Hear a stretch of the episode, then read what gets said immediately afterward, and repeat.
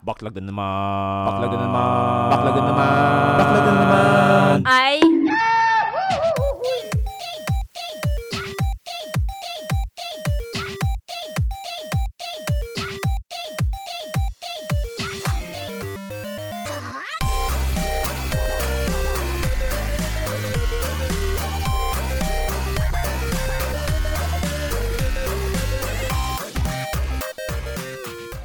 What's up everyone? Welcome uli sa bagong episode ng Backlog na naman Budolcast. Kami nagbabalik ni Tito Tej.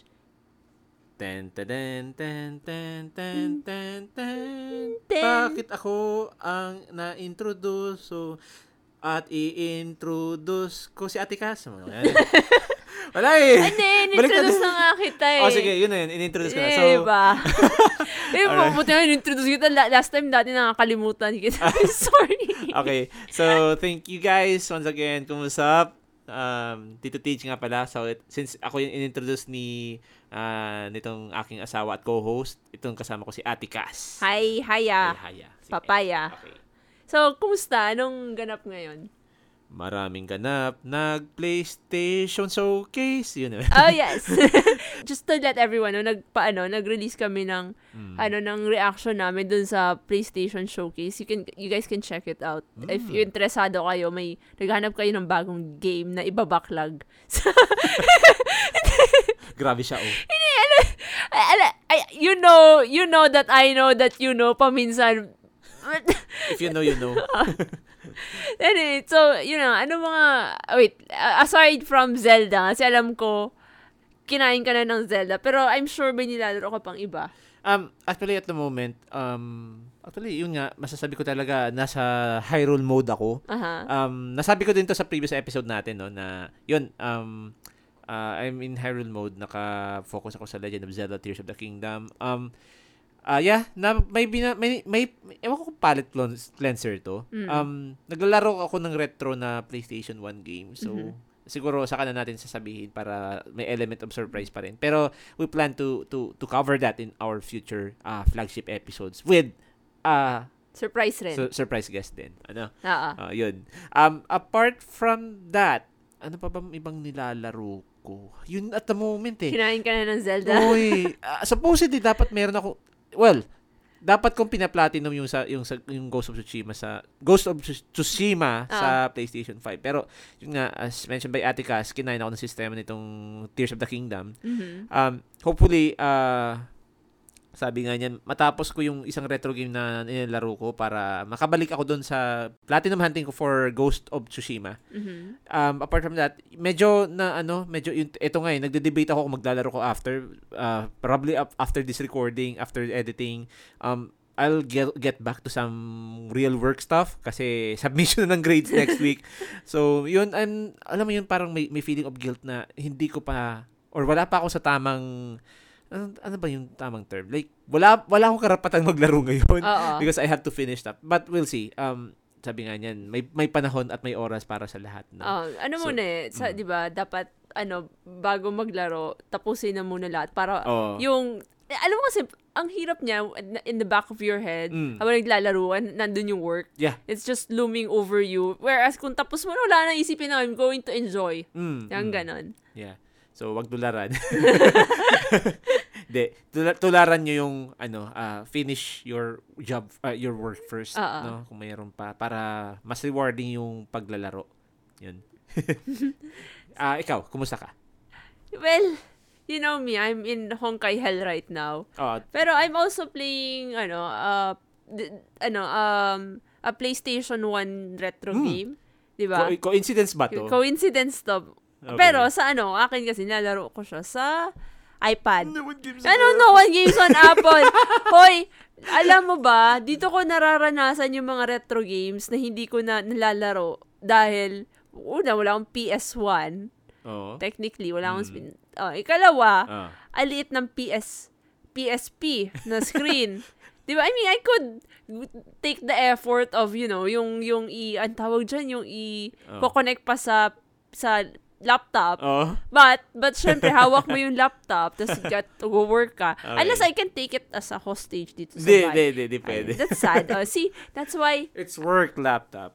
Yun na nga. Kaya, iPad. iPad gaming exists.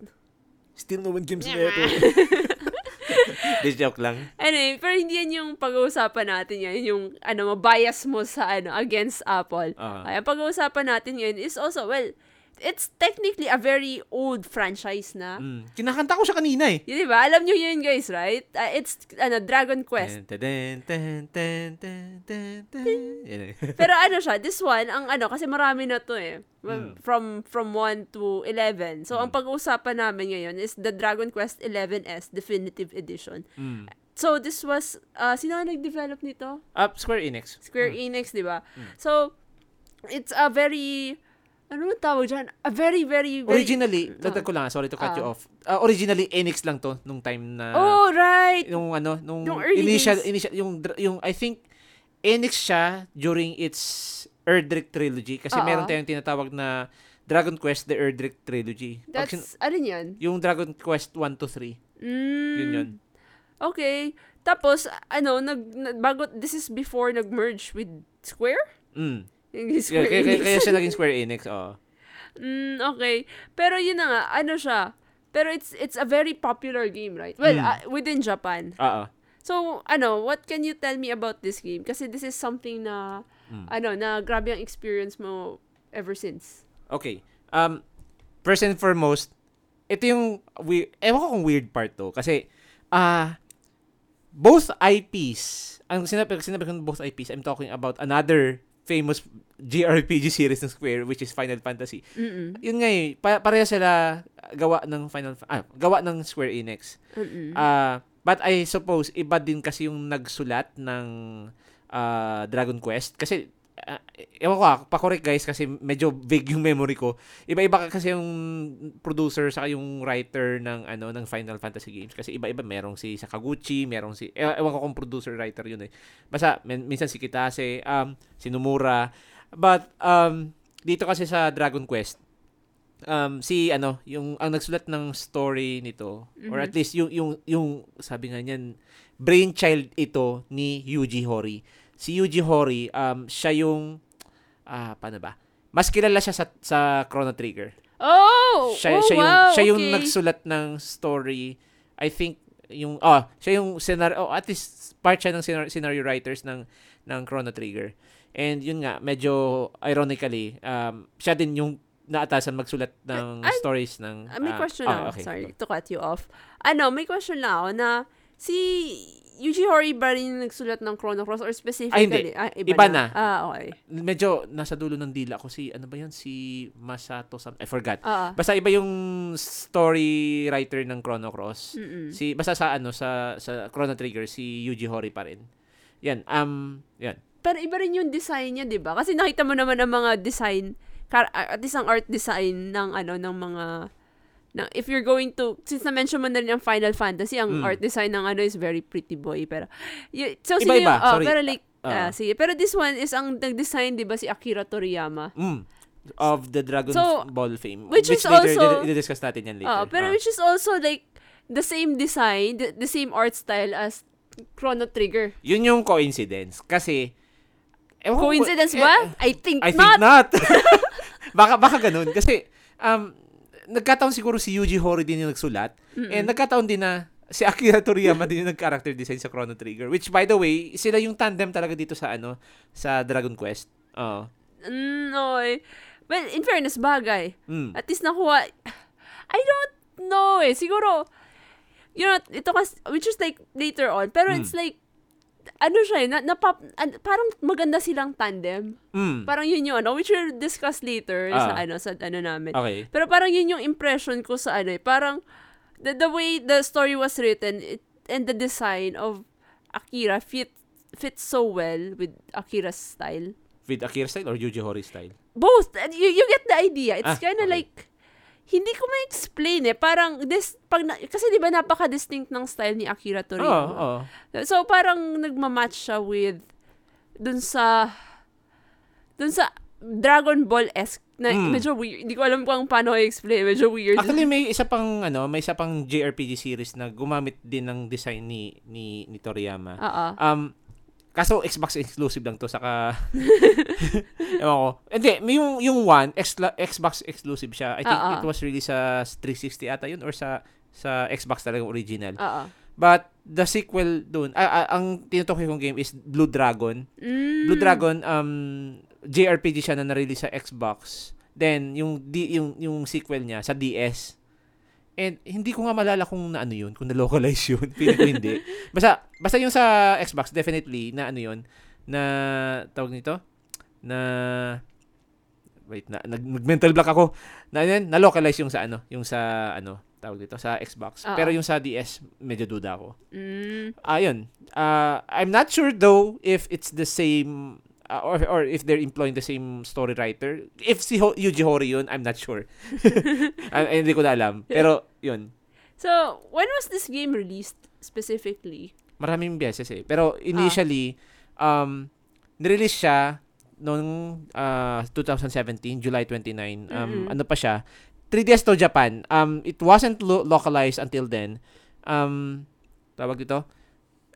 Yeah. It wasn't localized. In fact, nung July 29, naghintay ang mga 3DS owners, myself included, kasi wala pang Switch noon. Naghintay kami ng 3DS localization nito, pero hindi kami napabulaan, no. Anyway, i-discuss ko later kung Japan always has the nice things. Kasi may something very unique na feature dito sa 3DS Japan version. Which, by the way, i-discuss natin sa gameplay. No? But, eventually, na-release siya sa PlayStation 4. Same din, July 29, 2017. But the localization came a year after. That's September 4, 2018. Similar with Windows or Steam ata yun or sa Epic. Basta parehas yun, I assume.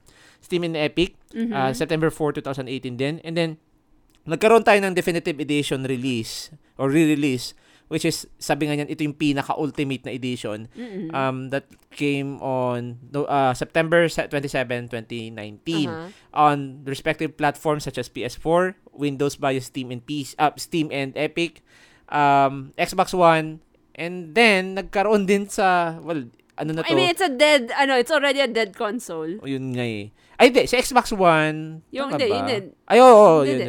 pala. Yun, tama. So, ano siya, na-release siya sa Stadia. Hindi siya console eh. Platform lang siya. Stadia, March 16. Parang, streaming, Hindi kasi nila ina-acknowledge sa console yun eh. Parang, ewan ko ba? It's not a physical, parang it's not physical like PS5 or Switch, then it's not console, parang ganun. Limot ko nga kung may console to eh. Kasi ang alam ko, may controller sila. Pero wala silang, hindi kasi doon napabulaan kung meron talagang console. Anyway, I'm not a Stadia owner so I cannot say. Pero yun, siguro, paano ba? Ayaw nga pala, I forgot to mention, yung September 27, sa Switch lang yun na Definitive Edition. Pero, yung Definitive Edition on other platforms such as PS4, PC, and then Xbox One, December 4, 2020 na siya. Oh, okay. Kasi initially, ano lang yun? Vanilla version lang ng Dragon Quest XI, yung nasa respective platforms na to. To the point that I am assuming that the fans on these platforms are salty na. Kasi, grabe naman kayo, yung Switch lang yung nakakuha ng Definitive Edition. So, a year after that, I think pinagbigyan na ng devs. Inisip ko, kasi, it's possible na, kasi mag-ano pa sila eh. Parang, kasi diba, it was coded for a Switch game. So, they still had to code it for PS4, Windows, and Xbox One. That's why, inabot siya ng isa pang taon. But they also wanted to release it na. I got feel ko lang to Parang naka-schedule na, we have to release this game on September 27, 2019. Pero probably, yung mga devs, baka hindi pa nila tapos yung pagko-config na para specifically for PS4 Windows. Yeah. I think they're optimizing the game on those. Kasi granted, meron ng initial, meron ng mga previous version, yung vanilla. I think they're trying to just reconfig lang kung how to add those parts. Kasi malaki din yung addition dun sa sa Definitive Edition, which we will discuss later on. And yun. I think, probably, I'm not a tech person, coder, programmer. Pero ano, kasi kung baka in terms of optimizing, baka pinakamadaling mag-optimize yung sa Switch considering na mga ano to, yung mga heavy consoles to, PS4, Xbox, Windows. So Switch is a handheld game, so that's why kebs lang. Hybrid actually, pero ano siya, simpler hardware. Oo, parang ganun. Pero teka lang ha, kasi hindi, I would also argue na ano din, medyo may similar challenges kasi pag ipoport mo siya sa Switch, may mga andin, you'll do a lot of re-optimization kasi you're technically downgrading the software on a weaker hardware. Oo nga, the original, right? Oo nga pala, sige. Yun. So, let's move on naman sa premise. A quick disclaimer, guys. Backseat gamer ako dito kasi pinapanood ko si Tito Teach. Okay. Laruin tong game na to. But ito yung first impression ko lang. Just ang synopsis nitong game na to is basically your quote-unquote the protagonist, the hero of the story, and then you're reborn, reincarnated as quote-unquote the so-called luminary, parang the savior of, if you will. And then it's a typical JRPG story, pero hero's journey siya of discovering yung kung ano ba talaga kasi yung sa simula pa lang ng game, 'di ba? Parang ano siya, napadpad siya sa isang tiny village, and he was adopted by Papaguan? Di ba kamukha niyo? Medyo. Saka siya, para siyang mini Krillin. Hindi. Di ba? Medyo somewhat the Gohan, the Grand Gohan vibe. Not the Gohan na ano. Not the Gohan na anak nito ko. Oh, ay. So, you were adopted. And then, di ba may nangyari doon na incident before that? They were being chased by sort of monsters. Well, basically, yung mother niya and may kasamang isang pang girl, they were being chased by monsters. And then inatake yung nila, yung castle, di ba? Oh, parang inatake yung castle. So they were running away, and then they were being chased by those monsters. Tapos yung Prince of Egypt style na dinaan sa river. Di ba? Dinaan sa river, and then nahanap siya nung ni Grandpa Gohan with yung asawa niya, and then inadopt siya. So, he grew up in this little village, parang as a normal kid, etc. And then, after nung, may parang sort of trial dun sa village nila. Basta aakyat sa mountain. Aakyat dun sa Cobblestone plateau. Parang aakyat dun sa plateau. Yun yung ritual nila for coming of age. Oo. Tapos, pagkatapos nun, parang na-discover niya na siya nga prince? Parang ganun, na-discover niya na, parang he's sort of like this prince. Sa royal kasi family. Kasi due to, may parang emblem na nakuha. May may tawag dito? Yung may keepsake na tago, yung sino ba yan? Yung mother niya? Oo, yung foster mother. So, parang yun, na-discover niya. And then, ang instruction sa kanya nung adoptive parents niya is to go to Heliodor. To meet yung king doon. Pero di ba may inciting incident yun? Doon sa simula. Yung pag-akit nila sa Cobblestone. Oh, right! Oo, yung umilaw yung sa Mark. Yung sa Mark. Kasi may isa siyang friend doon, childhood friend, na si Gemma, na muntik nang atakihin ng monster. Giant bird monster thingy. And then parang umilaw yung kanyang mark to drive away the bird. Yeah. Parang ganon. So it's a typical, ang niya talaga, is typical hero's journey. Pero, basically, ang luminary kasi is someone who is, ano man tawag dyan? Yung siya, parang the prophesized na hero who will stop the dark one. Yes. Diba?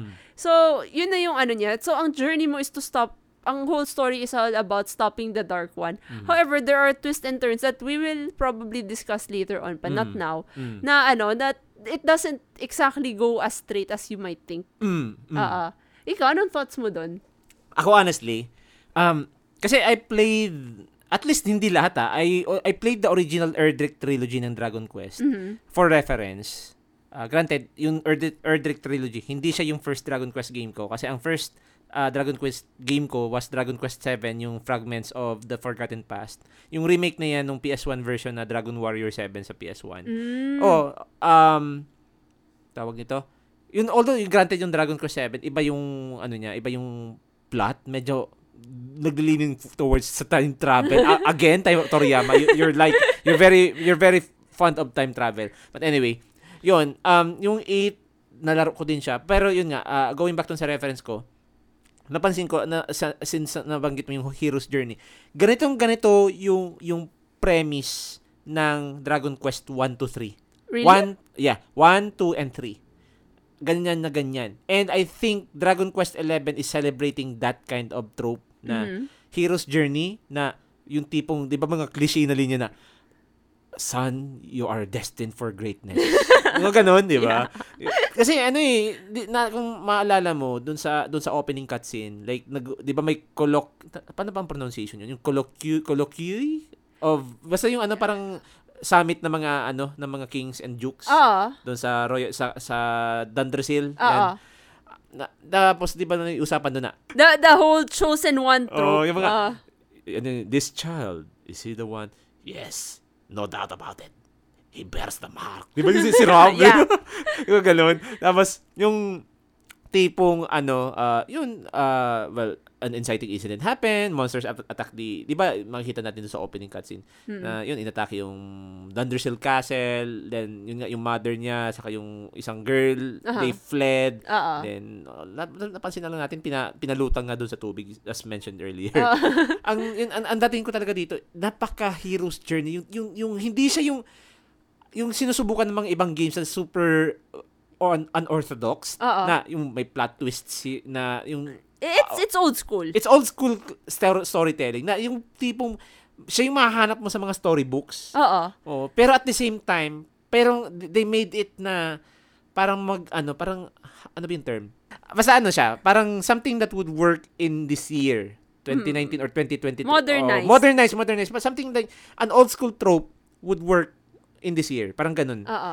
Tapos, ang galing lang. Kasi Dragon Quest XI is staying true to its roots, na kung ano yung formula nila ever since 1986, where the year when the first Dragon Quest game was ever released. They remain true to it. Yun yung medyo na-amaze ako dito. Saka straightforward talaga yung storytelling niya. Super straightforward na, kumbaga, sabi nga niyan, it's not the destination that matters, but it's the journey. Yes. Ganun na ganun. Oo, ganun siya. Like, parang, this is an old school trope. Pero, so alam mo na yung alam mo na yung ending that the hero defeats the dark one. The villain. Kasi diba, as mentioned dun sa premise mo, like, siya, chosen one nga siya. Oo. Tapos, he's destined to destroy the Dark One. Which, by the way, I think ayun nga, na-mention mo yung pumunta siya sa Heliodor. I think hindi pa natin nasabi doon sa synopsis na pagpunta niya sa Heliodor, that's where things go spiraling down and down. Na yun nga, instead na i-acknowledge siya nung king ng Heliodor, siya pa yung na-brand na sumpa, parang, you're the Darkspawn. You are marking the arrival of the Dark One. Kasi di ba ang belief dun sa game, hindi naman pwede mag-exist ang light without darkness. So since you are here, the Dark One is going to return. Ganun, parang diba? It's gonna like that, kung hindi ka nag-appear dito sa mundo, then the Dark One will also not appear. Oh, parang ganun yung logic nila. So we have to execute you para walang which is like, it kind of makes sense, but also what if magpakita yung Dark One and then walang luminary, and then you're all screwed. Parehas lang din, di ba? Parehas rin lang. So maybe not kill this guy. Here's where things are getting interesting, kasi parang hindi talaga siya straightforward. Gumawa pa sila ng mga another inciting incidents to actually make the story interesting. Dito sa part na to, kung saan nga chase down siya nitong Kingdom of Heliodor. Na I think if you watch the trailers ever since before the release of this game in 2017, ganun na ganun yung pagka-present sa kanya. Like, Begone Darkspawn. Di ba yung ganun, yung tinutukan siya ng mga spears ng mga guards. Which is very different doon sa take ng Hero's Journey na pagdating mo sa Kingdom, like, oh, mighty hero, you're here to save us. Yung mga ganun, diba? No, there's like, pero, they're begging for you to help them. Oh, pero ito, bye. Like, begone, Darkspawn. You, parang papatayin ka pa, or yung i-detain ka pa. Which is, ito yung, kasi sinet up nung adoptive parents niya that you're supposed to be royalty. Yeah. Diba? So parang you were expecting like a royal, somewhat of a royal welcome. Ganun, sana. Which by the way, dito yung medyo nakapa-engage sa akin na, okay, they're now finally, they are still going on with the classic trope, pero at the same time, they're breaking tropes din. Oo. Doon ako na-amaze. Oo. Since nasabi ko na nga kanina, na this is where things are getting interesting, no? So, siguro dito guys tayo mag-dive in sa medyo spoiler territory, no? Mm-mm. So, medyo mahirap kasi i-discuss tong part na to. And by the way, we introduced this new format sa flagship namin, sa flagship episodes namin na there's the spoiler-free synopsis or yung plot line na in-establish, di ba? Yung ganun. And then, we dive into the spoiler territory without yung sobrang haba. Kasi siguro, who knows? Baka kasi maging 3 hours. Siguro gawa namin ng spoiler cast kung maisipan namin. But for those who are aversive sa sa spoiler. So, we will be putting the timestamp on the description ng episode. So, in case you want to avoid the spoiler, paki-check niyo yung description ng episode na 'to, no? Mm-hmm. So, spoiler warning, 3 2 1. Okay. So, saan tayo magsisimula? Okay, so, kasi yan, dun sa di ba siya, tawag dyan, yung akala mo, talo mo na si Uy, diretso ba tayo dun? Sige, sige, na lang. Kasi ganito yun, di ba, so nakulong ka. Kinulong. Kinulong ka, di ba? And then you meet your first ally, si Eric. And then sabi niya, the seer told him na if you meet the luminary, you should follow him. So yun na nga, na-meet niya doon, and then nakatakas sila. So and then they were supposed to collect these orbs, di ba? Teka lang, sorry to cut you off. Yung orbs ba, si Eric ba ang naatasan nun, nasabihan siya ng seer to collect those? Hindi, ang nangyari lang yata, parang ang sabi lang ng series is destined to meet the Luminary. Pero walang inatasan na. It was like just something na ninakaw nila sa Heliodor. Okay, pero bakit niya kinukuha yung orbs? Is kasi that because he's a thief? Yeah, because he's a thief. Okay. Yun yung hindi niya alam. Okay, medyo hindi ko na maalala tong part na to kasi since 2019 ko pa to nilaro, tong Dragon Quest XI. Pero saan ba nagsimula yung paghahanap nila isa-isa doon sa orbs? Ano ba yung nag-insight nun? Trying to remember shit. Okay. Nalimutan mo? Oh, no. Nalimutan ko. Natatandaan ko, nagko-collect sila nun ng orbs eh. Ikaw, ano bang natatandaan mo? Naalala ko kasi, after di ba, they got chased off Heliodor. Napadpad sila doon sa Galopolis. I think they were looking for the rainbow. Oh, the rainbow, yeah. Pero, ano ko lang, kasi medyo vague na yung memory ko nito. Ito kasi yung nangyari, kasi diba, may bumalik si Hero doon sa Cobblestone. Yeah. I remember, I think inatake yata yung Cobblestone ni Jasper. Ang muntik na ang patayin ni Jasper. Parang, ni Jasper yung mga townsfolk, pero pinigilan siya ni Sir Hendrik. Tapos parang kinulong na lang yata. By the way, Hendrik is also one of the yung mga royal knights ng Heliodor. Pero he's the good one. It's not an a-hole kagaya ni Jasper. Agad tayo doon. Pero sige. Hindi. Spoiler cast eh. Anyway. Okay. I mean, hindi. Gito naman kasi, mapapansin mo pa lang sa start. Si Sir Hendrik, while technically following the king's orders, may honor pa rin siya. Yeah. Si Jasper, siya yung tipong typical blondie villain guy. Siya yung good-looking pero siya yung notorious. Yung sumusapakin. Di ba ganun? Parang anyway, siya. So, nung pumunta yata dun sa Cobblestone sina Jasper. Hindi. Si Hero. Ay, party. Okay. Si Hero. I think may nahawakan siya something. Okay, naalala ko na. Yeah, the root of yung root ni Yggdrasil. I think doon siya naatasan na you have to journey towards the Yggdrasil. To of course kunin yung Sword of Light. Yun. I think that's where things, kasi di ba, I think if hindi ako nagkakamali, he's supposed to wield the Sword of Light para nga talunin yung Dark One. Yun okay. Yun na nga. So then nagsimula, I think kaya nila hinahanap yung rainbow. And then napadpad sila sa Galopolis where they met yung spoiled brat na prince. Nakakairita. Like, nagigisa. Actually, ano yan? Si, yung isang prince na yun doon sa Galopolis, it's one of the many side characters na pwedeng madaanan ng itong party ng hero. Kasi, let me tell you about how the storyline progresses. Kasi diba, na-mention natin kanina, napaka-straightforward ng story nito. Like, okay, look, journey towards the Yggdrasil, get the Sword of Light, defeat the Dark One. Tapos ang story. Pero, what makes things interesting for this game is that, anong tawag nito? They meet, sabi ko nga kanina, it's not the destination that matters, but the journey. So, during the journey, he meets a lot of people from different walks of life, including na din yung pagre-recruit ng mga party members niya. Na-meet niya na lang din kasi halfway the journey, diba? Ang sunod after, ang natripan ko yata, doon yung kay Silvano. Si Silvano talaga. Sobra. Hands down talaga tayo doon. He introduces himself as a jester of sorts. Pero he's also a knight. A queer knight. Yeah. No, he's European, honey. Okay. Anyway, siya. And then there's also yung sinave nilang girls. Uh-oh. Si Veronica saka si Serena. Yung the lolly. The waifu and the lolly. Uh-oh. Anyway, siya. And there's also later on na meet nila si Jade saka si Rob. During this, I think there was a match. Yung sa Octagon niya? Yung Octagon niya. Which is like, isa pa yung isang nagustuhan nito sa yun.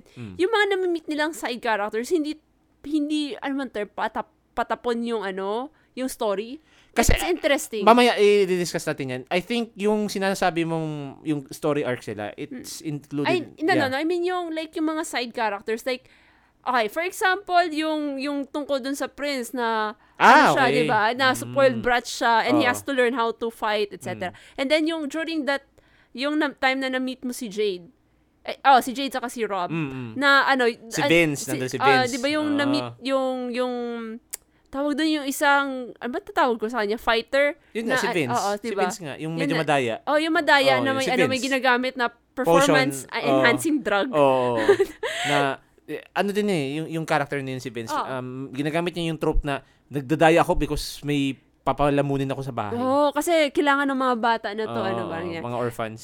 So, there's also yung, later on may isa pa sila yung, the one with the mermaid. Yun, I forgot. Basta yung may na-inlove sa human. Parang classic na Ariel and Eric.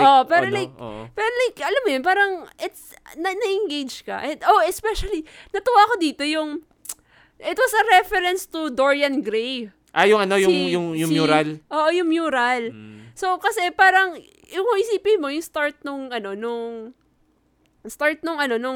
quest na yon. It's like parang there's just this girl, little girl na hindi mo maiisipin na siya pala yung nagmamanipulate. Nagmamanipulate dun sa sa town. Pero at the same time, there's this overarching story na I think yung it's an actual, witch? Story, hindi, yung girl. Parang yun nga. Witch siya? Parang inaalor niya. Tapos, nadadagdag doon sa mural. Parang connected na siya doon sa not the Dark One, kay Mordegon. Yun. Yeah, doon yun na mention. So, parang siya? Parang minion siya nung Dark One. Yun na nga. Dark One ni Mordegon. Sorry. Parang ganun. So, siya, at least, na parang nako-connect mo yung main story dun sa little stories nila, which is nice. I think kasi idadagdag ko din one thing that I like about Dragon Quest, hindi lang itong 11 na pinag-uusapan natin sa episode na to, no? Is that napaka they are magaling silang mag-implement yung paggamit ng trope ba to, yung paggamit ng cursed ganito, cursed ganyan. Kasi ever since Dragon Quest VIII, nalaro ko yung Dragon Quest VIII sa 3DS. Doon ang title ng Dragon Quest VIII, The Journey of the Cursed King. Tapos mapapansin mo, you're journeying with the king and he and his daughter na yung king, 'di ba, sa simula nung tangent guys Yung sa simula ng Dragon Quest VIII, yung king imp siya, kamukha ni Piccolo. na maliit. It's so very Toriyama. Toriyama design. So, yun. Tapos yung anak niya, yung princess, hindi mo akalain, siya pala yung horse na nagpupulang carriage. Tapos yung, naalala ko lang, pumunta, yung kingdom niya is supposed to be cursed. Like, cursed na. Wala na. May mga, parang, paano ba? Like, mga overgrown vines, tapos may mga destruction and everything. Tapos parang, may mga monsters. Ano na siya, parang abandoned. Parang ganun. Basta, cursed nga siya. Kasi cursed yung kingdom, cursed din yung king, cursed din yung princess. Cursed sila lahat. Tapos dito naman sa Dragon Quest 11. So ito nga nabanggit ni Ate Cass yung kay yung mural girl si Dorian something. Doria.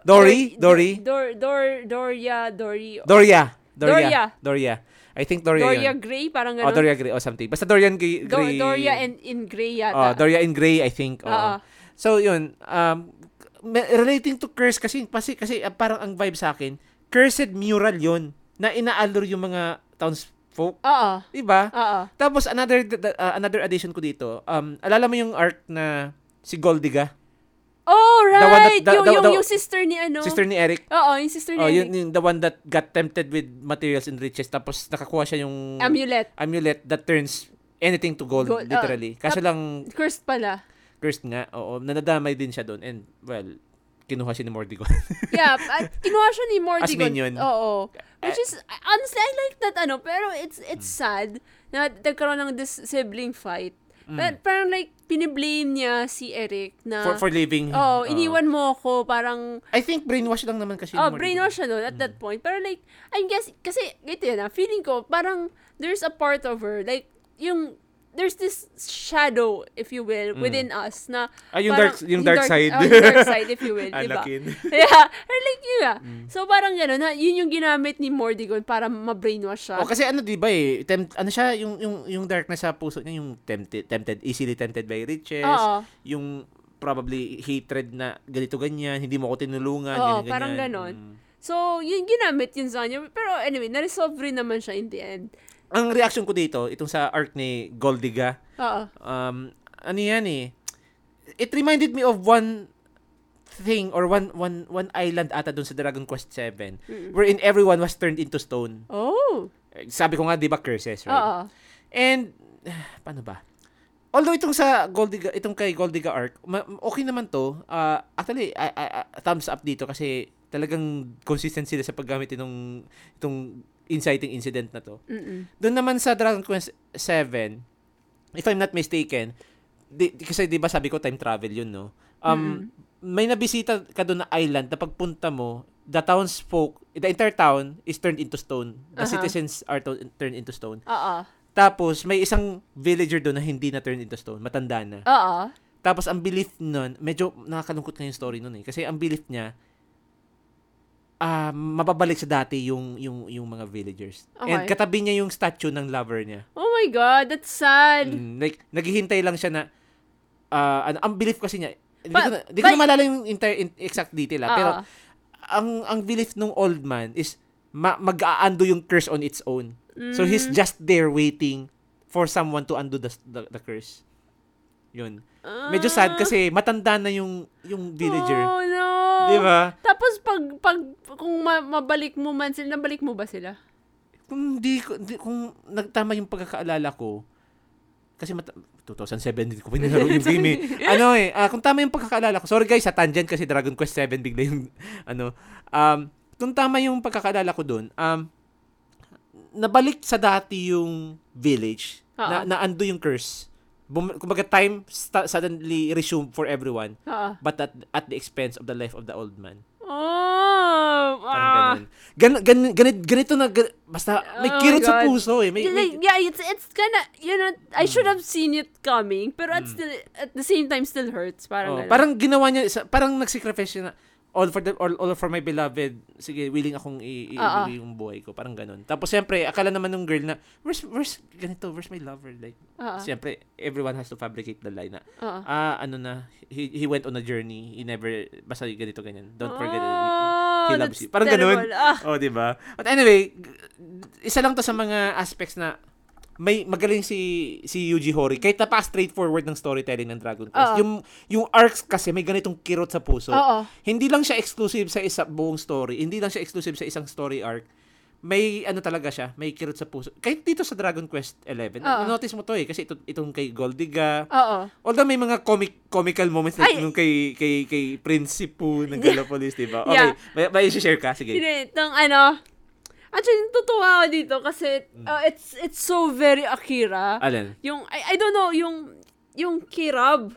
Ah! Ayun, yung notice stick, yun na yun. The notice stick. The notice stick, oo. It's, alam, okay, here's the thing. On a lighter note, ano siya, nakukuha nila yung Dragon Ball humor. Oh. But not being so very raunchy. Mm. So, parang it's a feel for more like, ano, wholesome Dragon Ball humor. And then, if you know Dragon Ball humor, you kinda, ano, tanawin, ano ba yung paddle? Basta pang palo. Oh. Parang ano, tas yung, ano yan, the way they pronounce the notice stick. This I was like, excuse me, ma'am? Ma'am? Ganon. Dagdag ko lang ha, another Dragon Ball-ish trope dun is yung kay Rob. Alam natin na si Rob napaka-honorable old man. Pero may nahulog na magazine. Yeah. And then parang, Mr. Roshi style. Yes, and then yung ano, parang, I think, I'm trying to remember kasi yung master niya, parang sabi niya, parang nakita ko na ho kayo somewhere. Oh. And then referring to the manga is like, ha? I don't wanna know, pero this is so Dragon Ball. Pero siguro moving forward dun sa mga story bits na medyo spoilery is, you know, alam, kanina na-mention natin na Mordegon, not the Dark One. Nasabi kasi natin na Dark One kasi siya dapat yung overarching antagonist. Uh-oh. Pero yun nga, initially akala mo si Mordegon talaga kasi kung pupunta kayo dun sa Yggdrasil, siya talaga yung may encounter nyo na siya yung ugat ng punot dulo ng lahat. And apparently it was discovered that Mordegon was just possessing the king of Heliodor to actually hunt down the Luminary. Yun yung truth behind that, di ba? Pero ito kasi yun.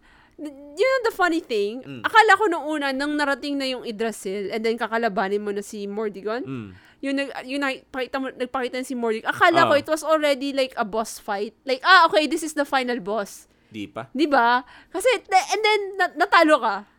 Actually, may ano ako doon, may vibe ako, hindi pa yun. Kasi, masyadong mabilis yung nangyari. Ako kasi, when I play the game, na-wipe out kami as a party. That doesn't happen often in boss fights.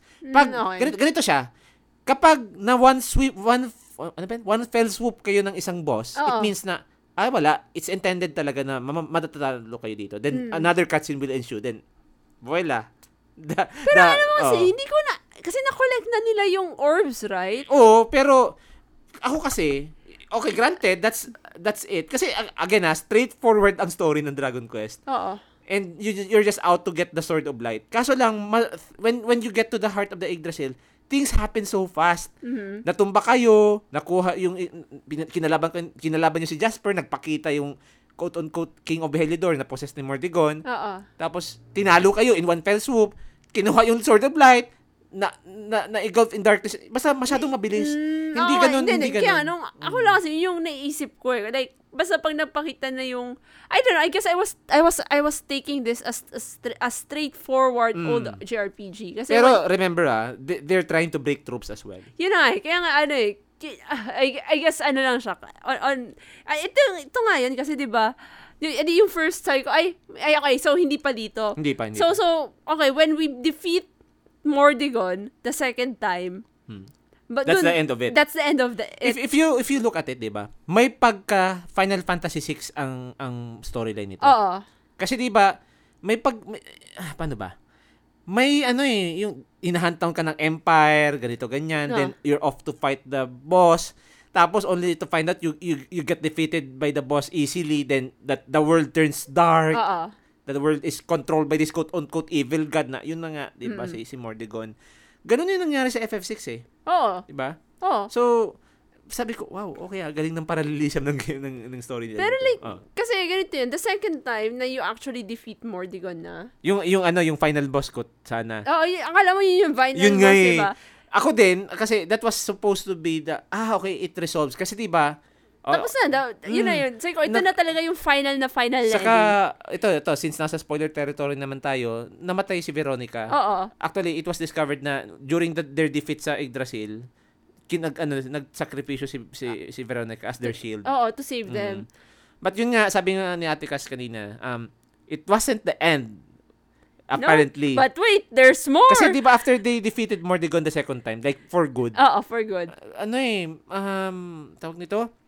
Parang may, okay, they celebrated, wala si Veronica, pero they discovered na there's a way to bring Veronica back. Parang ganun. So, ano siya? So, they went out this journey to revive Veronica. Nag-time travel. Ito na. Which is, okay, only for them to discover that the Luminary has to time travel. Diba? To save Veronica. They cannot just revive the dead. They have to save her from the past before siya namatay. Oh. So they which is, by the way, ironically, no? Sa Chrono Trigger nangyari to eh. Kinda. Yung kay Chrono, diba? Remember medyo, that? Medyo, oo. Diba? Kaya nga eh, parang... Parang taking a page from Yuji Horii. This is Yuji Horii. Yeah, that's true. Yun na. So, nag-time travel to dun sa past dun, right before, bago sila pumuntang Yggdrasil. Si Luminary lang. Si Luminary lang. And hindi siya matatandaan nung mga, party members niya. Siya lang yung nakakaalam.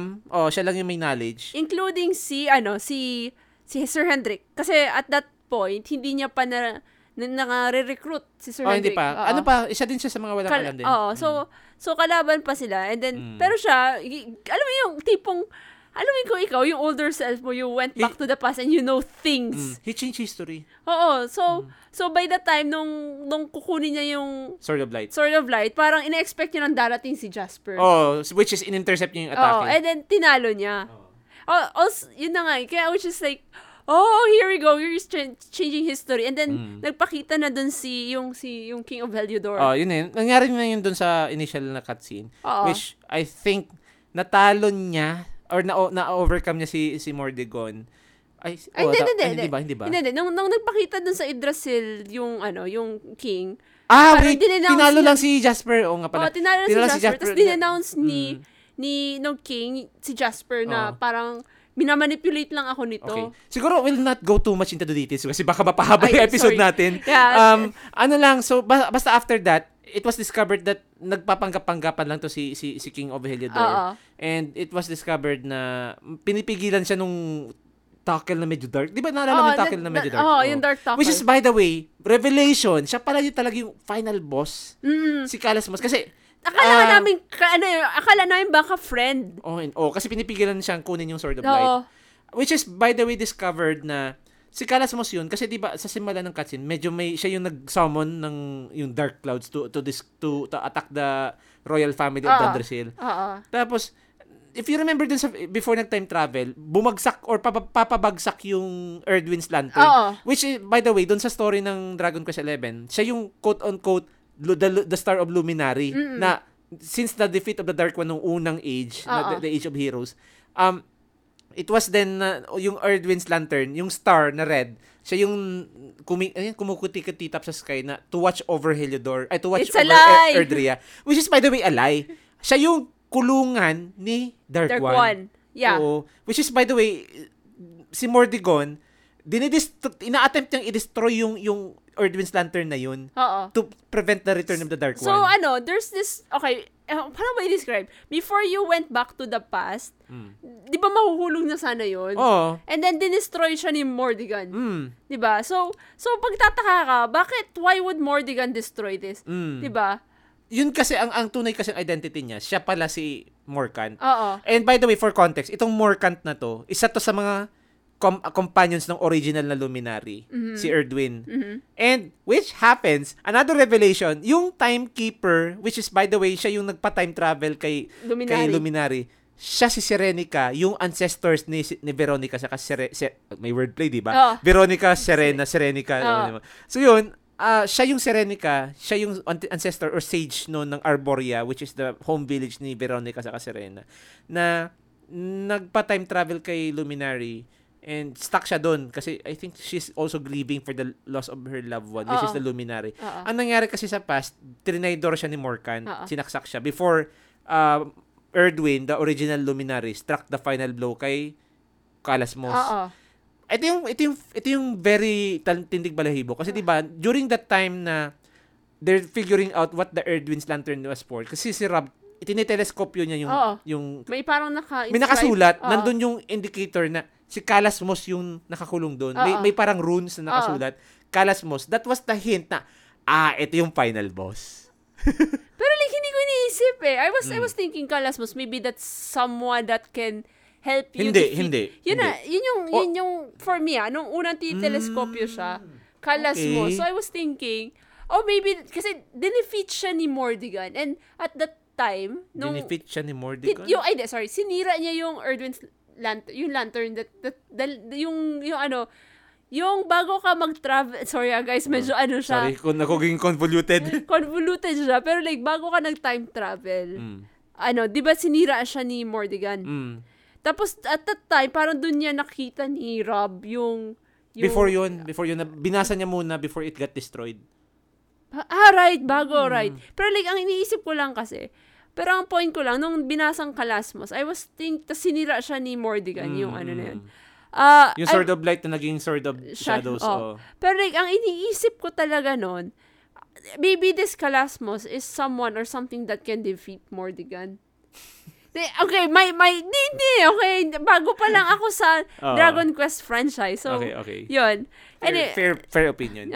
Pero, yun, so, hindi na namin papabain pa kasi baka abutin tayo ng siyam-siyam dito. So, yun, basta, at the end of it all, siya yung pinaka-final boss. But so anyway, super hard. Anyway, so I think this is where we can mark off the end of spoilers. End of spoilers. Okay, so now we can proceed doon sa graphics.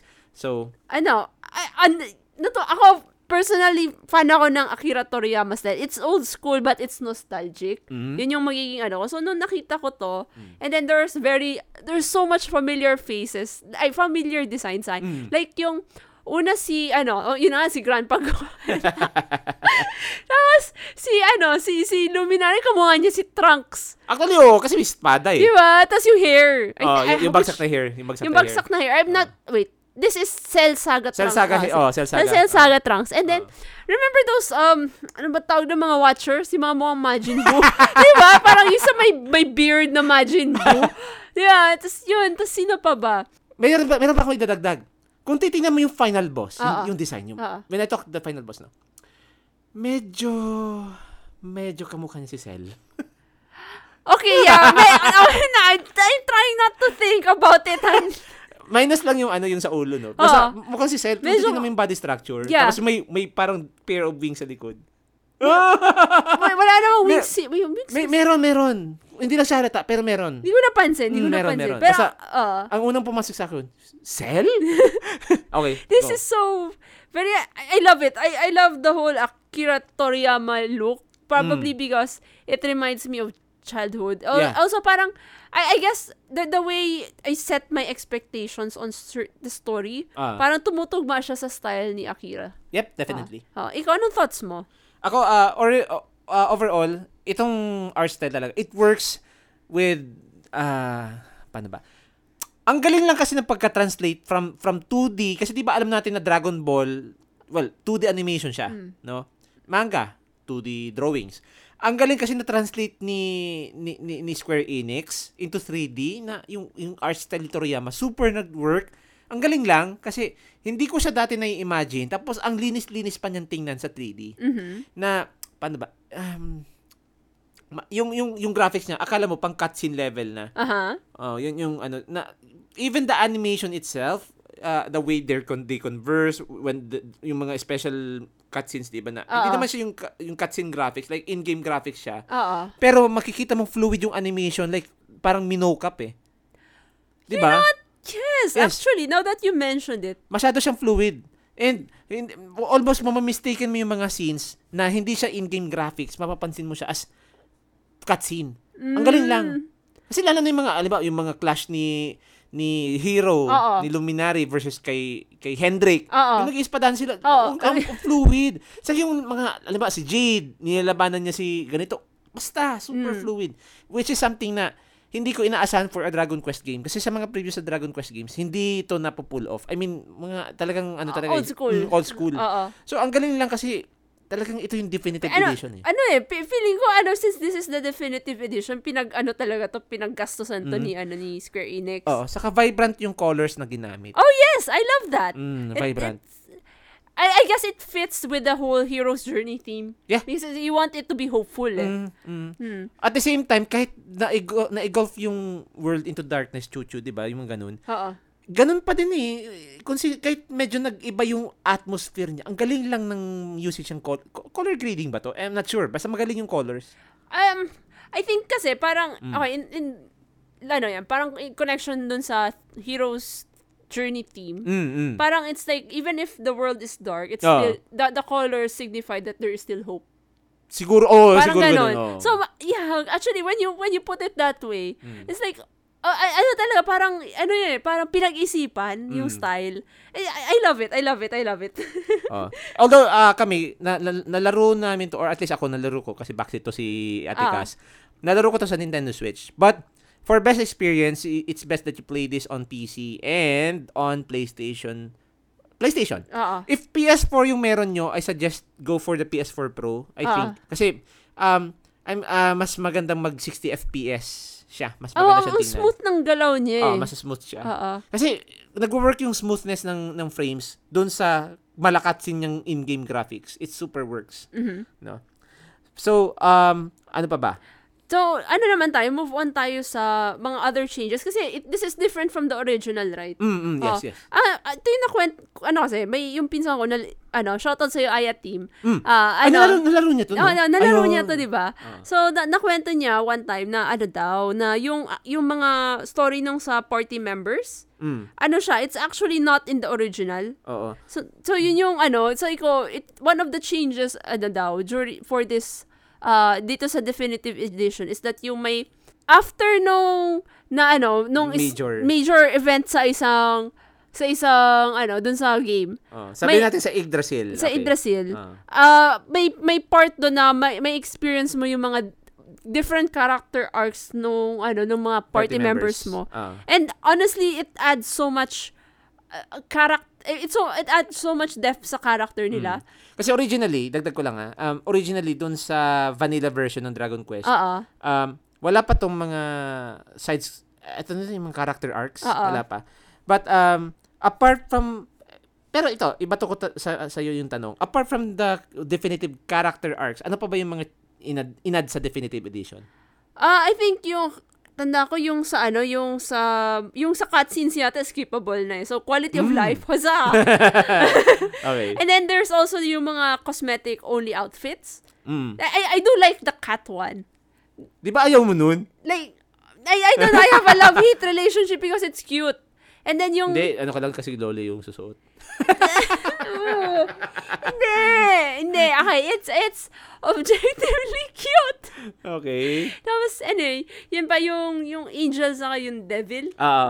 Yun. Tapos, yung, meron pa, yung I think it's all, kasi definitive edition to, may mga dinagdag na mga new costumes, including kay Luminary, he can wear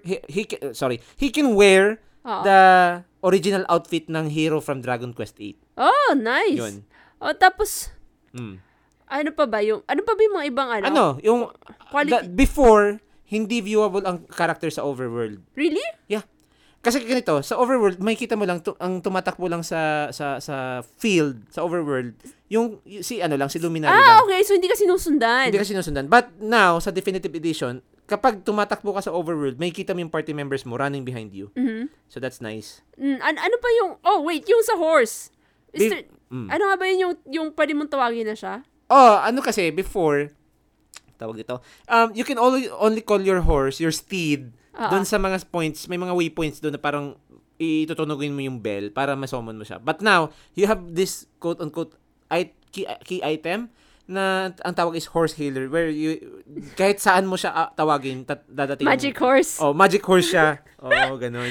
Tapos, may pa yung sa quick command menu niya, right? Yeah. Ano ba yun?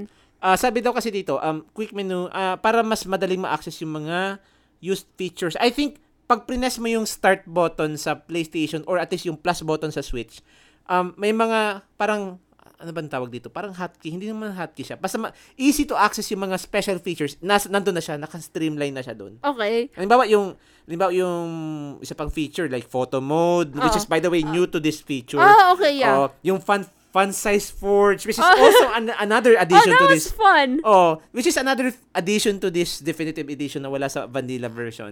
Nandun na lahat, naka-streamline na doon. Pati yung character builder, nandun na. You don't have to go through the other menus to access them. Naka-streamline na siya doon.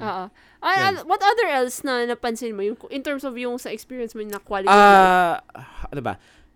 Of course, yung harvested materials naka-place na doon sa inventory. May sarili na siyang harvested materials are now placed in... Instead na mahulog siya sa ground, ano na siya, makukuha mo na. Like, dati kasi, pag, halimbawa, may pinutol kang weed.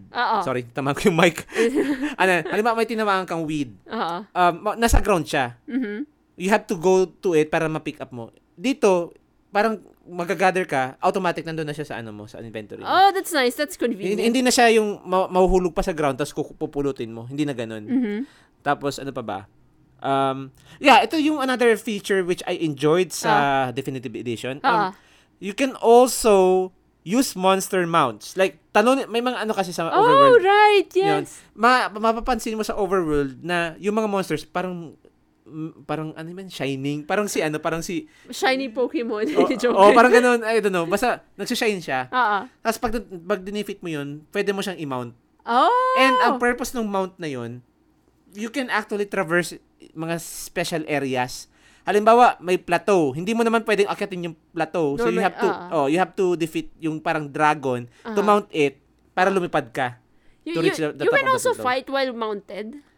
You can hindi sa overworld lang siya. Okay. Pero may mga specific feature siya na for traversal talaga. Halimbawa, may tinalok kang parang malaking, ewan ko anong tawag doon sa monster yun. Basta may parang pincer siya to destroy rocks, to destroy ice.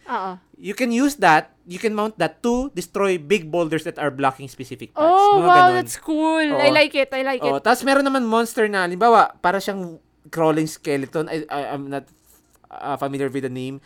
Basta parang crawling skeleton siya. Tapos pag na-mount mo siya, it allows you to crawl, itong may mga, ano bang tawag doon? Yung parang mga walls or mga cliffs na may mga parang indicators that you can climb this cliff. Mm-hmm. Pero hindi mo siya kayang i-climb na ikaw lang. So, you have to mount a monster in order to reach or climb this cliff. Parang ganun. Ang galing lang. Ang cute. Saka, parang it adds exploration. Oh, yun. Yun nga. It adds variety to the exploration as well. Oh. Yun. Ano pa ba? Another addition is yung... yes. You can also... Nabanggit ko na yung photo mode, diba? So, additional yun. You can also interact with the party members via... kung PlayStation yung platform mo, just press select button. Mm-mm. For the Nintendo Switch, just press the minus button. Ano kasi siya, in case hindi mo alam kung saan ka napapunta, you can talk to your party members to give you hints of the next destination. Oh, that's convenient. Na, minsan, nagbibigay din sila ng extra tips. But at the same time, it gives the characters extra dimension kasi they are sharing their thoughts or insights on their current quest. Which gives you the edge na, okay, dito tayo papunta. At may hint na, we can grind. Ganun yun. Mm-mm. So, something like that. Ano pa ba? Nabanggit ko na yung costumes. So, out of the way na yun. I forgot this one thing. Di ko siya nalista dun sa, sa show notes natin. No? Yung sa during battle, pwede kang magpili ng yung naka-static na ano ba yun, yung parang nakalinya kayo versus doon na sa pwede mong i-reposition to make the battle look as if napaka-real time niya. Pero sa totoo lang, ako honestly, pwede mo siyang kalabanin na nagmo-move around ka? Pwede. Pero ito lang yung medyo gripe ko dito kasi parang napaka-pointless niya. Bakit? Halimbawa, gusto mong i-move yung character mo from point A to point B. Pag nag-cast ng spell yung monster, tatamaan ka pa rin. Parang ano lang siya, parang, I don't know. What's the point yun of all of this? If you will never change. Anyway, basta yun. Pero, I find it amusing at first. Pero nung napansin kong pointless siya, binalik ko na lang siya dun sa traditional na naka-line up yung characters. So yun. Ano pa ba? Another one is yung medyo olats to. Tinanggal nila yung first person camera sa Definitive Edition. Well, but you still get the photo mode. Yun lang yung siguro compromise ko.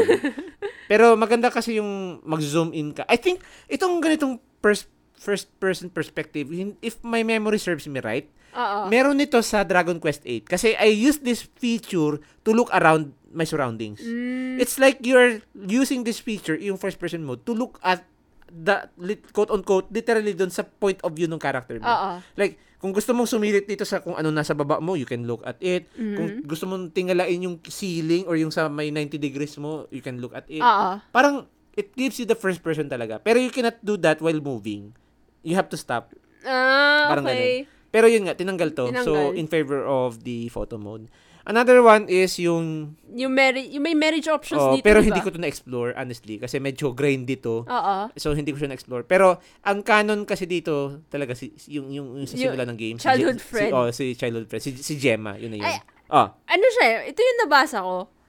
At least, kasi na-curious ako. Kasi alam mo naman ako, diba? I have a... The shipping lord. I am the shipping lord. So... Sabi, marriage system. So, who can I marry? Apparently, ang marriage niya, ang canon na, as in marriage. Si Gemma. The rest, like, companionship ang labas. Pero teka lang, companionship din ba siya doon sa, sa tawag nito? Diba, female character, si Jade, si Serena. Yeah, kinda. Pero ang balita ko, parang companionship siya sa the rest. Oo, kasi hindi ko lang alam yung kay Serena and especially I doubt kay Veronica because Loli yun eh. FBI. Hindi ako siguro kay Serena pero the rest yata mo ang companionship. I mean, it's not like you can marry I don't know, your grandpa. Diba? That's so weird. I'm all well and fine with, for say, marrying Eric. That's fine. Si Hendrik. Or si Hendrik or si Silvano. Okay. Pero like, grandpa, really? Parang ganun. So, no. As far as pero, wala bang flirty lines yun? Alam ba, si Serena or si Jade yung anuin mo? Hindi ko alam, ang balita ko, ang alam ko lang talaga. Pagkakaintindi ko, ang official yata, as in yung may marriage na is... Si Gemma lang talaga. Si Gemma. There's like sort of flirty line kay Serena. I'm not sure with Jade. Pero, si Jade kasi pinsan niya. Yeah, kinda. Pero alam mo, okay. Ang sa Japan, di ba? First cousin, you can marry. Yeah. Oo. So kinda, I guess, meron. Pero yung binasa ko yung kay Veronica, parang hindi naman. Hindi yun. Medyo feisty pa rin doon si Veronica. Parang ganun. So, I guess, companionship with Serena and Jade, parang ganun. The rest, parang friends, parang ganun lang. And, or grandpa. Okay. Yun. Ano pa ba? Another addition. Ito yung medyo sa another na observe ko. Sa original ata tama ba yung vanilla? Wala talaga doon fleeing options, no? Kasi hindi ko nalaro yung yung original. But I think dito sa sa Definitive Edition may tinatawag tayong Draconian difficulty or the Draconian quest wherein dito daw kasi sa Draconian quest wala kang option to flee, which is by the way nasa sa original release lang ito, no? I think tinanggal ata to sa Definitive Edition. So yun. Another one is sa Draconian Quest, since ito yung quote-unquote higher tier difficulty if you want to experience new game plus but in a different approach. When you play your first playthrough sa Draconian Quest, bawal kang mag-shop, no? So you cannot buy items, equipments. So siguro ang makukuha mo lang items or equipments yung mga sa treasure chest lang ay no? Another one is wala kang armor. Ito yung masaklap. Naked run. Yes. Naked run. Yes, pero alam mo yun, parang if you're naghahanap ko, I want something Dragon Quest but also Git Good. No, pero turn-based. Turn-based naked run na Git Good. Yun.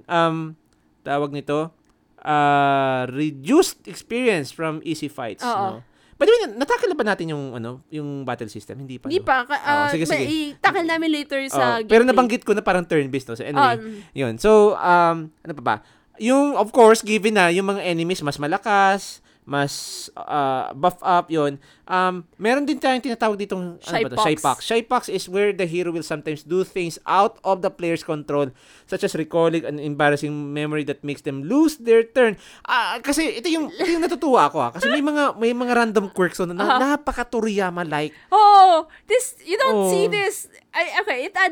It adds a certain charm sa game. Kasi itong Shypox, let's consider this as a status effect. Oo. Kasi para siyang ano ba tawag doon sa status effect niyan? Beguile ata. Basta yung may certain status effect dito na kapag na-inflict ka, yung character mo is unusable. Uh-oh. You cannot use it several turns kasi sumasayaw siya. Oo. Itong Shypox, I'm gonna refer to this as Hiyakyu. Oh, Hiyakyu. Nahiya siya. Parang yung, face is covered, di ba? Oo, gano'n. Oo. Meron din naman, mas, ito sa Definitive Edition, tong Super Shypox. Super Hiyakyu. Super Hiya. Hindi na lang yung hero, dami na yung party members mo. Uh-oh. So, all the other party members will sometimes become afflicted by Shypox. Which is malala. Oo, diba? So, yun. Ano pa ba? Meron pa tayo dito yung tinatawag natin Townsfolk Talk Tribe, which is nasa Definitive Edition. Ang sabi dito, NPCs will sometimes tell complete lies and non-sequiturs, tama ba? Sequiturs. Though none of the lies are relevant to the actual game. I think, I'm guessing na, pwede kang i-mislead nito sa storyline mo. Sa quest mo. Anong take mo dito? It doesn't affect the actual gameplay. So, it's... Di naman. It's not going to affect the actual gameplay. Pero it's gonna, parang confuse you. Okay. Parang ganun yung take ko. I don't know how much it will affect the story. Hindi ko pa kasi na-try ang Draconian difficulty. But looking forward to this. So, kung sakaling balikan ko yung game. Tapos, meron dito na, sabi dito, para siyang Fire Emblem, itong last feature sa Draconian. Yung, pag namatay yung party member mo, patay lahat. Ay, hindi naman patay lahat. Like, it's game over. Oo. No? So, yun. Ano pa bang next natin? I think tapos na tayo dun sa mga features. Yung mga bagong changes. Okay, sige. So, pag-usapan naman natin yung music. Medyo controversial tong na to. Si Koichi Sugiyama. Mm-hmm. So, he's the composer of ng mga Dragon Quest music, right? Mm-hmm. And, I will appreciate his work. At least, yung mga early work niya. Kasi maganda talaga yung, it sounds so very, what's it, epic? Parang like an epic journey talaga. Hero's journey talaga. Kasi yung overture, ito talaga yung quote-unquote, kung si Final Fantasy may, ano ba yun, yung prelude, yung, di ba si Final Fantasy ganun? Or minsan yung si Final Fantasy meron yung, si Sugiyama, talagang yung overture niya, yung, minsan nasimula nga yung, parang trumpet, tas, gets mo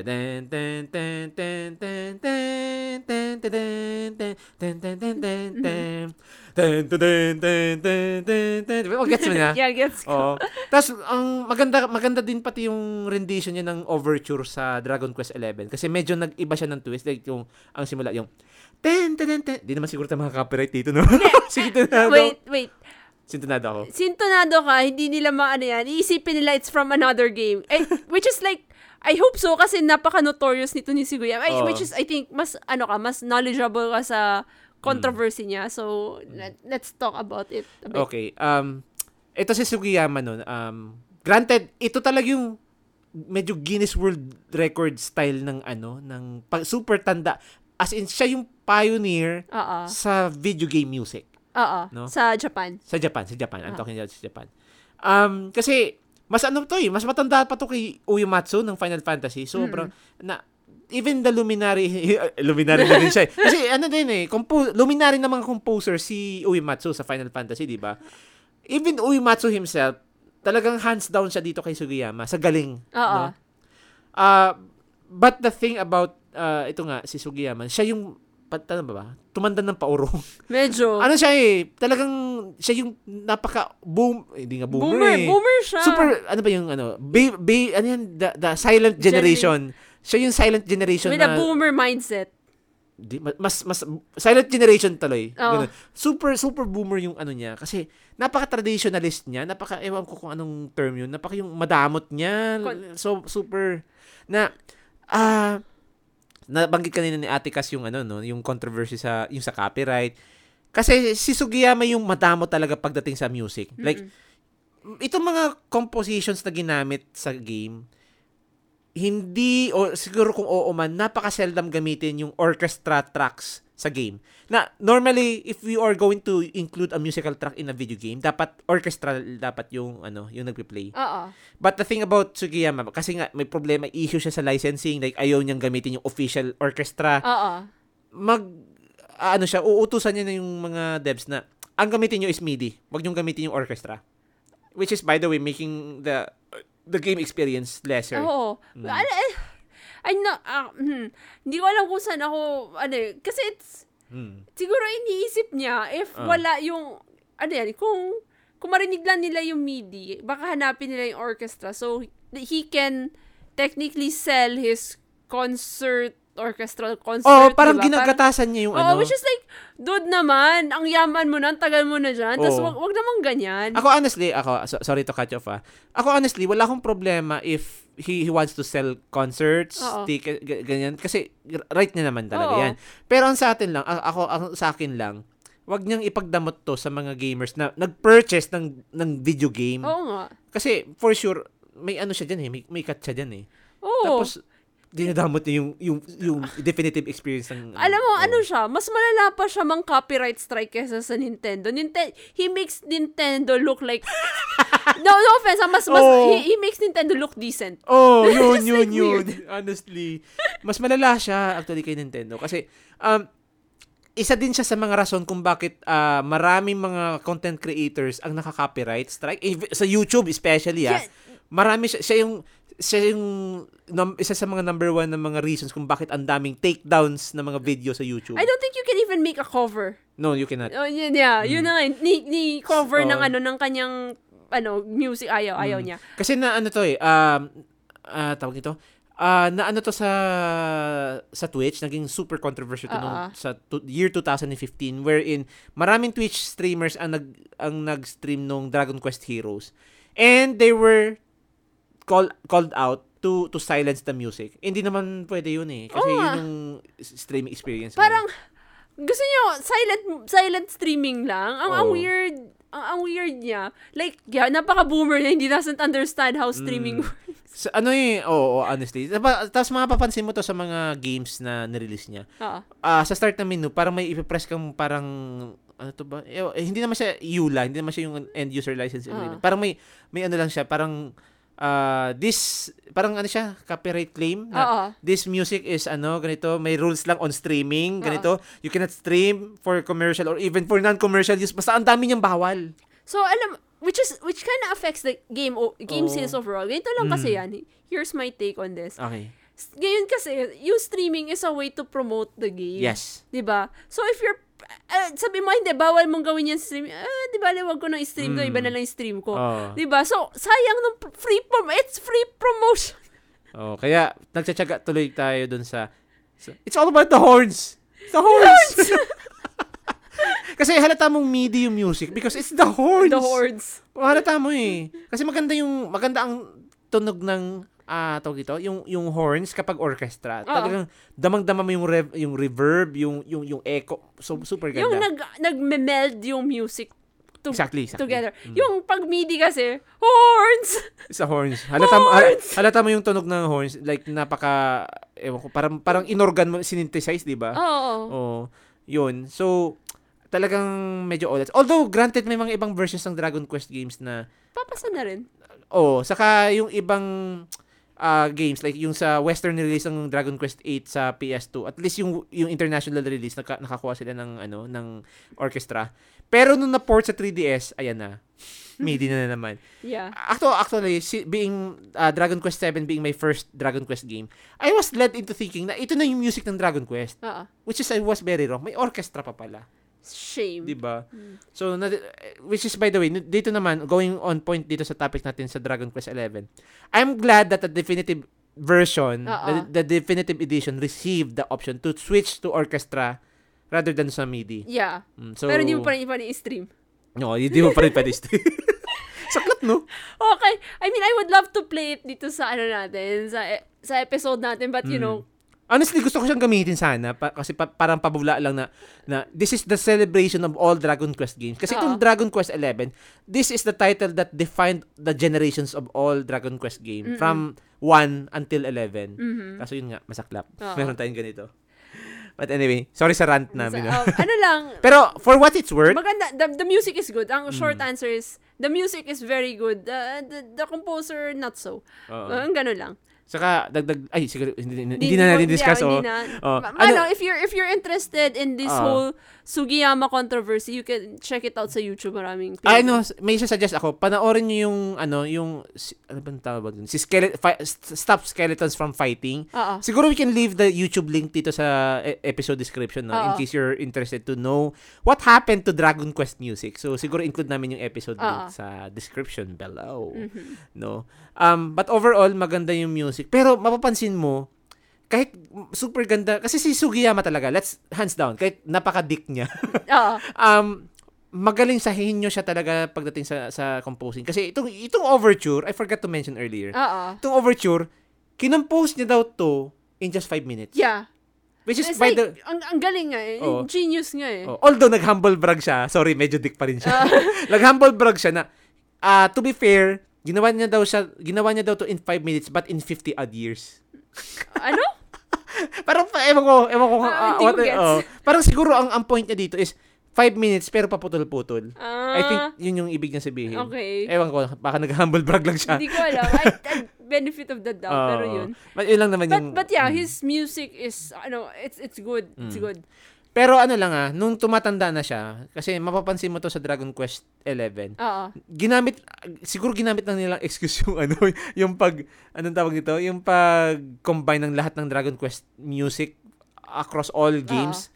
Kasi tumatanda na rin si Sugiyama, so he cannot compose the previous good music that he can yeah, I guess. Pwedeng ganon. Pero, benefit of the doubt. Anyway, let's talk about na tayo, exit na tayo sa music kasi we overall the game hindi naman siya yung whatever yung opinions namin the music would not affect the whole game. Of course. Kasi definitely maganda talaga ang Dragon Quest. And again, the music is hands down pa din. Okay pa din. Pwede, kasi even Uematsu napaluhod niya eh. Yeah. Oh, but diba? Okay, sige. So, pag-usapan naman natin yung gameplay. So, this is a traditional turn-based RPG, right? With yung Final Fantasy-esque, would you say? Actually, si Final Fantasy ata dito na. So, what can you tell me about this? Kasi yung napapansin ko, it reminds me of Final Fantasy with very interesting magic names. Yun yung ang favorite ko, Yoink. Hindi, yung Yoink, lang yun ni Eric. Pero yung mga spell names, Kaboom. Kaboom, the one with Freeze. Kakrackle. Yung sa mga status effects. Beguile? Yeah, it has very interesting yung the one with the pafu-pafu. Diba? So it's definitely yung niya, unusual yung kanyang mga magics, yung magic spells niya. So what can you tell me ikaw? Ano na enjoy mo dito? Actually yun nga, nasabi mo yung hindi naman weird, more like unique spell names kasi talagang napaka straightforward sila sa spell names. Kasi diba sa Final Fantasy, Fire, Firaga, Blizzard, Blizzaga, diba? Dito, meron din silang sariling tier.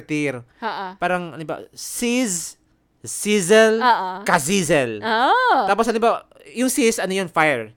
Pag Ice naman, Crack, Crackle, Kakrackle. Ganun. Okay. Tapos, Boom. Basta Boom. Tapos, ang stronger version niya lang, Kaboom. Yun. So, may ganun siya. Tapos, may spell naman that turns yourself into metal for invulnerability. Kaklang. Parang it sounds like, parang sound effects.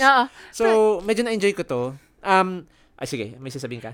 Yeah, ang cute niya eh. It's kind of like, it's making noises. I like it. Yun. Apart from that, talagang faithful sila dun sa original formula na overworld, tapos may turn-based battles. Actually, sabihin ko na to Dragon Quest set the bar dun sa turn-based battles.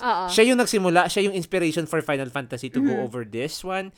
Siya talaga yung nagsimula nitong turn-based genre na to. Oo. But and another interesting thing na napansin ko is you can switch between 3D and 2D mode, right? Kasi ano eh, again, Dragon Quest XI is supposed to be the celebration of all Dragon Quest games. Nandun na nga yung first, andun na yung turn-based, right? Yung turn-based dito sa 3D, yung default, of course, naka third person. But since na-mention ni Ate Cass yung 2D, kasi you can switch in 2D mode, which is, by the way, ito yung binigay sa atin sa Definitive Edition na wala dun sa original na PS4 version. Kasi, remember na-mention ko, diba, yung 3DS version that never got localized to the West? Yeah. Ito yung hinintay namin. Kasi ang ganda dun, kasi diba, it uses the two screens ng 3DS. Doon sa top screen, naka 3D mode ka doon. Granted, hindi siya yung bala PS4 graphics, but naka 3D mode ka doon. Pero sa baba, naka-2D ko. Oh, wow, ang cute. So, imagine mo, you're traversing the world in 3D sa upper screen, tapos nakikita mo yung character mo in 2D doon sa baba. Ang galing lang. Ang ganda. I mean, okay, that makes... sayang lang kasi hindi na supported ni Nintendo. Pero it makes the whole experience unique. Yun yung inaabangan ko talaga. If Square Enix decides to report or relocalize this on the 3DS, babibilin ko to ulit.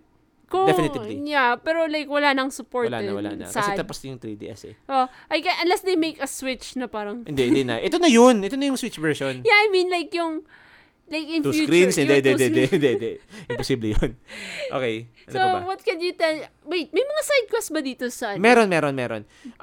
Yung side quest din, although medyo yung iba fetch quest talaga din. Pero, may mga side quest talaga dito na, granted, may bearing sa story. May bearing doon sa lore nung town. May bearing sa, alimbawa, doon sa character arcs nina Silvando, nina Veronica, ni Serena, ni Eric, and the rest of the party. So, may bearing talaga siya doon. Pero yung ibang quest, talaga, I think it's safe to assume na half of the quests are, of course, fetch quests, ganito. Pero half of the side quests naman, may hindi siya tapon. So, I guess it's a good balance na rin. Wait, may isa rin akong natandaan. May pinakita ka nun sa akin, yung... The one you nagta-transport ka sa ibang Dragon Quest world? Yun. This is another addition dun sa Definitive Edition. I forgot to include this dun sa natin this time.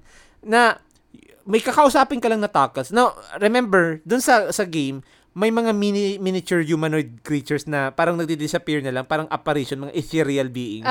Ang tawag sa kanila, mga tackles. Now, may specific tackle kang kakausapin sa Galopolis na if you talk to him, may ano siya eh, mapapansin mo, unique siyang tackle kasi may bowtie siya. Cute. Pag kinausap mo siya, itatransport ka niya dun sa village ng mga tackles. I think the village is called Tickington Village. Tapos, pagpasok mo dun, magiging 2D yung interface. Then, you will revisit this parang altar na may mga 9 altars or 9 pedestals wherein you can go back to the past Dragon Quest worlds. Will that affect your game? Hindi naman. So, ano pa rin mong gawin doon? It's like you're revisiting the old Dragon Quest worlds. May pa rin kang gawing quest. And you will have to relive the quests done by the original heroes from the original Dragon Quest games. Gets mo? Ganun. Pero parang, like, hindi ka pa rin makalabas. Hindi ka pa rin, specific lang doon sa specific area na yun. Halimbawa, sa Dragon Quest II, yung Moon Town ata yun, hanggang doon ka lang. But you will have to do the side quest that the previous heroes from Dragon Quest II have done. Ang cute naman. Like, okay, I get it. Nostalgia siya. Tapos nag-replay din yung music in 8-bit. Wow, ang cute. Sobrang nostalgic. Granted, yung iba doon, hindi naman talaga 8-bit. Halimbawa, Dragon Quest 8, hindi naman 8-bit yun originally. Pero ginawa nilang 8-bit. Ginawa nilang 8-bit for charm. Cute. Kaya nakikita na nga ako, sabi ko, nostalgic itong lugar na to. Pero, you can only access those worlds if you locate specifically those hiding tackles scattered across Erdria. Kasi, I forgot to mention, Erdria yung pangalan ng world na iniiralan ni Hero, ni Luminary. So, nakascatter siya across the world. Hahanapin mo siya. And, yung tackle din, bibigay siya yung password to unlock the specific Dragon Quest world. Ganun nice. Siya. Ganun yung mechanic niya. Which, by the way, hindi ko na siya nahanapan ng oras to complete. So, anything else na hindi natin na-tackle dito sa gameplay? So far, ayaw nga pala. Ito interesting kasi sa battle system, ito natutuwa ko, pag patay yung character mo sa battle, hindi mo siya ni-revive, your character will appear as a casket. Oh my God, that's so dark. Oh. Tapos ito yung nakakatawa, since di ba nagpa-follow siya sa overworld sa'yo, yung casket nagpa-float. Oh, parang ghost. Oh. Tapos you can only undo, or at least pwede naman pala siya i-revive kasi may spell ang tawag sa spell, zing. To revive the dead, no? Yung zing, 50% chance to revive. So pwede mag-cast fail. Pero yung stronger version, yung kazing, 100% chance. Okay. Oo. Tapos yun nga, nag-float, di ba? Another thing that I noticed is that sa battle to, no? Yung anong tawag mo nito? May, I forget dun sa battle, meron dun tinatawag na pep system. Like, para siyang, kung sa Final Fantasy, limit break. Oh, okay. Is that, yan yung parang, ano man tawag sa Chrono Trigger, yung combo move nila, tawag dun yung... Ayo, yung parang tech, combined text. Pero dito lang siya magiging active. Like, you have to activate the pep state, or yung limit break system nila, no?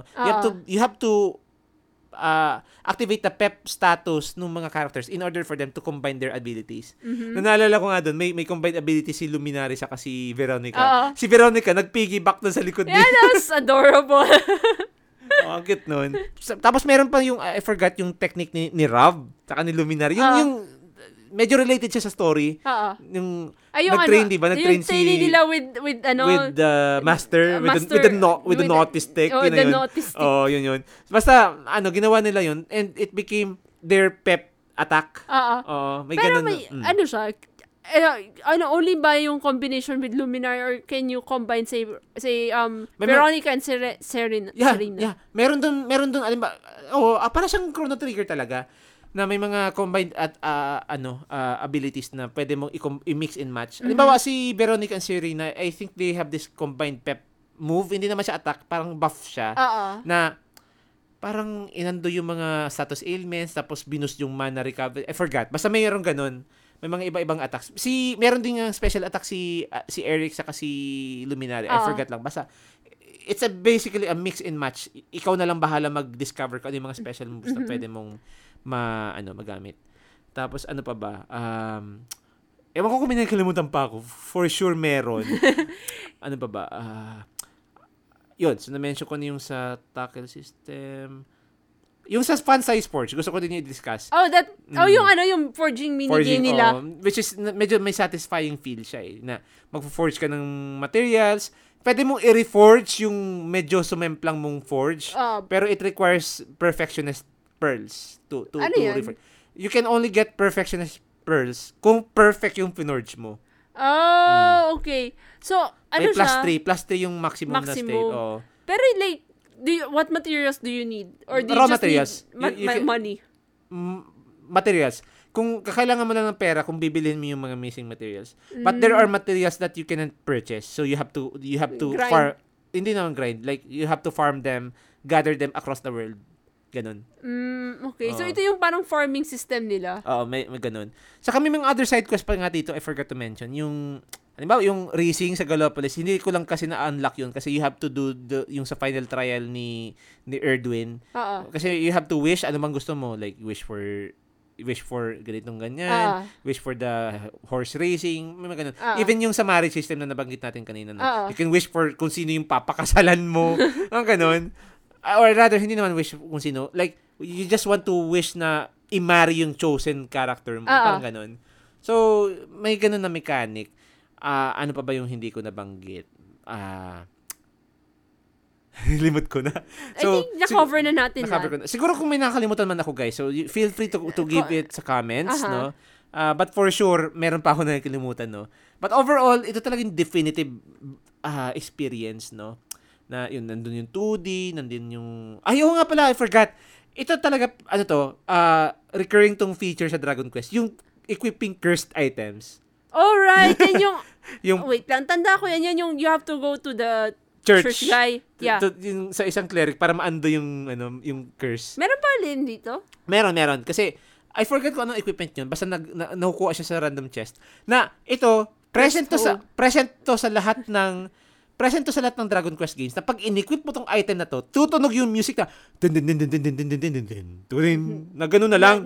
So it's like, oh no, yes, I'm yes. Cursed. Oh, tapos pag in ano, hindi mo siya matatanggal. Like you cannot unequip that item. And may adverse effects siya sa character mo. Like? Pwede yung attack mo, piso na lang. Oh, that's bad. Yes, yung defense mo drop to one. Well, ano bang positive effects niya? Siguro pwede may, halimbawa, ano, defense 1, yung attack mo, malakas. Hindi naman yung broken na malakas. Uh-huh. Like, added lang. Pero yun nga, one hit ka lang. That's bad. Oh, cursed siya. So, but may ano ka, but also you cannot use any item. Uh-oh. You cannot use any item to undo the curse. So you have to go to the church guy, to the cleric, yung priest. Hindi mo ba rin ma-uncurse yung cursed weapon? Hindi. Cursed talaga siya. Kaya nga, di ba, sabi ko sa'yo, napakagaling ng paggamit ng curse trope ng game na to. Uh-oh. Na even yung design, idagdag ko na din yung ano, ipigibak ko na rin yung sa design. Even yung final, yung final dungeon, yung citadel, o spite, yung basta ganun. The castle looks like very clean, pero at the same time, pansin mong eerie, napaka-creepy niya. Uh-oh. Napansin mo, cursed to. I saw the castle, it just reminds me, were I a queen, or yung bad bitch queen. Oh, ganun. Yun yung ganun mo yung castle. Mm. Magaling lang sila maggamit ng curse na nun. So yun, I think we're all good sa gameplay. So, saan ba tong mga platforms pwede malaro? So kanina nabanggit ko, diba, released siya multiple times. So, the first release was Nintendo 3DS. But then again, kung nakakabasa ka ng Nihongo, why not Coconut, diba? But Japanese only yon sa 3DS. But if you want the localized version, so we have PlayStation 4, PC via Steam and Epic Game Store, Nintendo Switch, Xbox One, and then Stadia. Hindi na natin ibanggit yung Stadia kasi patay na yung Stadia yun. But originally sa Stadia. For record purposes lang. Oo. Dati, PlayStation 4, PC, yung vanilla lang. But lately, nung 2020 to 2021, na-release na yung Definitive Edition sa mga platforms ito. Are they still selling it separately? What do you mean? Yung original and yung... Hindi na. So, in-overwrite na yun. In-overwrite na. Kasi pointless na, wala nang bibili nun. Yeah, well, that's true. Pero alam mo kasi, alam mo yung naalala ko pa minsan, what if i-stay lang nila dyan kasi para doon sa magkamaling bumili? What do you mean? What do you mean magkamaling? Parang ano ba, makita, hindi na napansin kung Definitive Edition Tour, hindi. Yung nag-press ng... Pwede parang nang-scam sila niyan. Hindi pwede yun. Yun na, kaya just checking lang. Kasi, hindi na pwede yun. Okay. Maaano sila niyan. Someone will sue them. Yeah, I suppose. That's true. Just checking lang. Kasi ayoko nang... Yun na nga, that's because it's scammable. Mm. It's a scam-worthy, ano. Basta ano, itong mga majority ng features na nabanggit namin, yung definitive edition, available na to on all modern platforms except Nintendo 3DS. But yun nga, yung charm talaga ng Nintendo 3DS, as mentioned earlier, you can play both in 3D and 2D. Yung that's 2D, good. Yun nga, yung 2D nasa lower screen ng But 3DS. But it's in mo. Japanese. Oh, that's kasi bad. Naka-Japanese siya. Tapos yun nga. Yun, ito yung platforms. Mm-hmm. You can play them on any platform that you prefer. So, let's talk about yung final thoughts natin. Ako, i-share ko lang. Mm. I like this game. I like the story. Mm. It's, if I'm looking for something familiar, like an old school hero's journey trope, pero at the same time, medyo, alam mo, yung medyo umay na rin sa, medyo may parang umay na rin sa ganun na trope, and just looking for something modern. I would highly recommend itong game na to. Mm-mm. Yun yung, saka, at the same time, kung na medyo napapagod na kayo sa, sa action RPG, and gusto niyo ng palette cleanser, maganda rin to. Ah, yeah. Diba? This works as a palette cleanser. Kasi, chill lang siya. Oo, saka, at the same, yun na, mag-enjoy ka na sa story, and, na-chill ka lang na gaming. Uh-oh. Unless gusto mo mag-draconian mode. And that's me.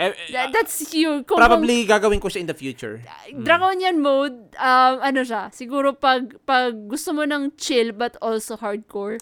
Ako magka-comment lang ako. Kasi, I think kaya ko yung draconian mode. Kasi, hindi ko maalalang bumili ako ng armors sa shops. Weh! Honestly. But are you running naked though? Yan lang. Yun siguro. Yun challenge. Saka, another thing, medyo dependent pa ako sa items. Slight.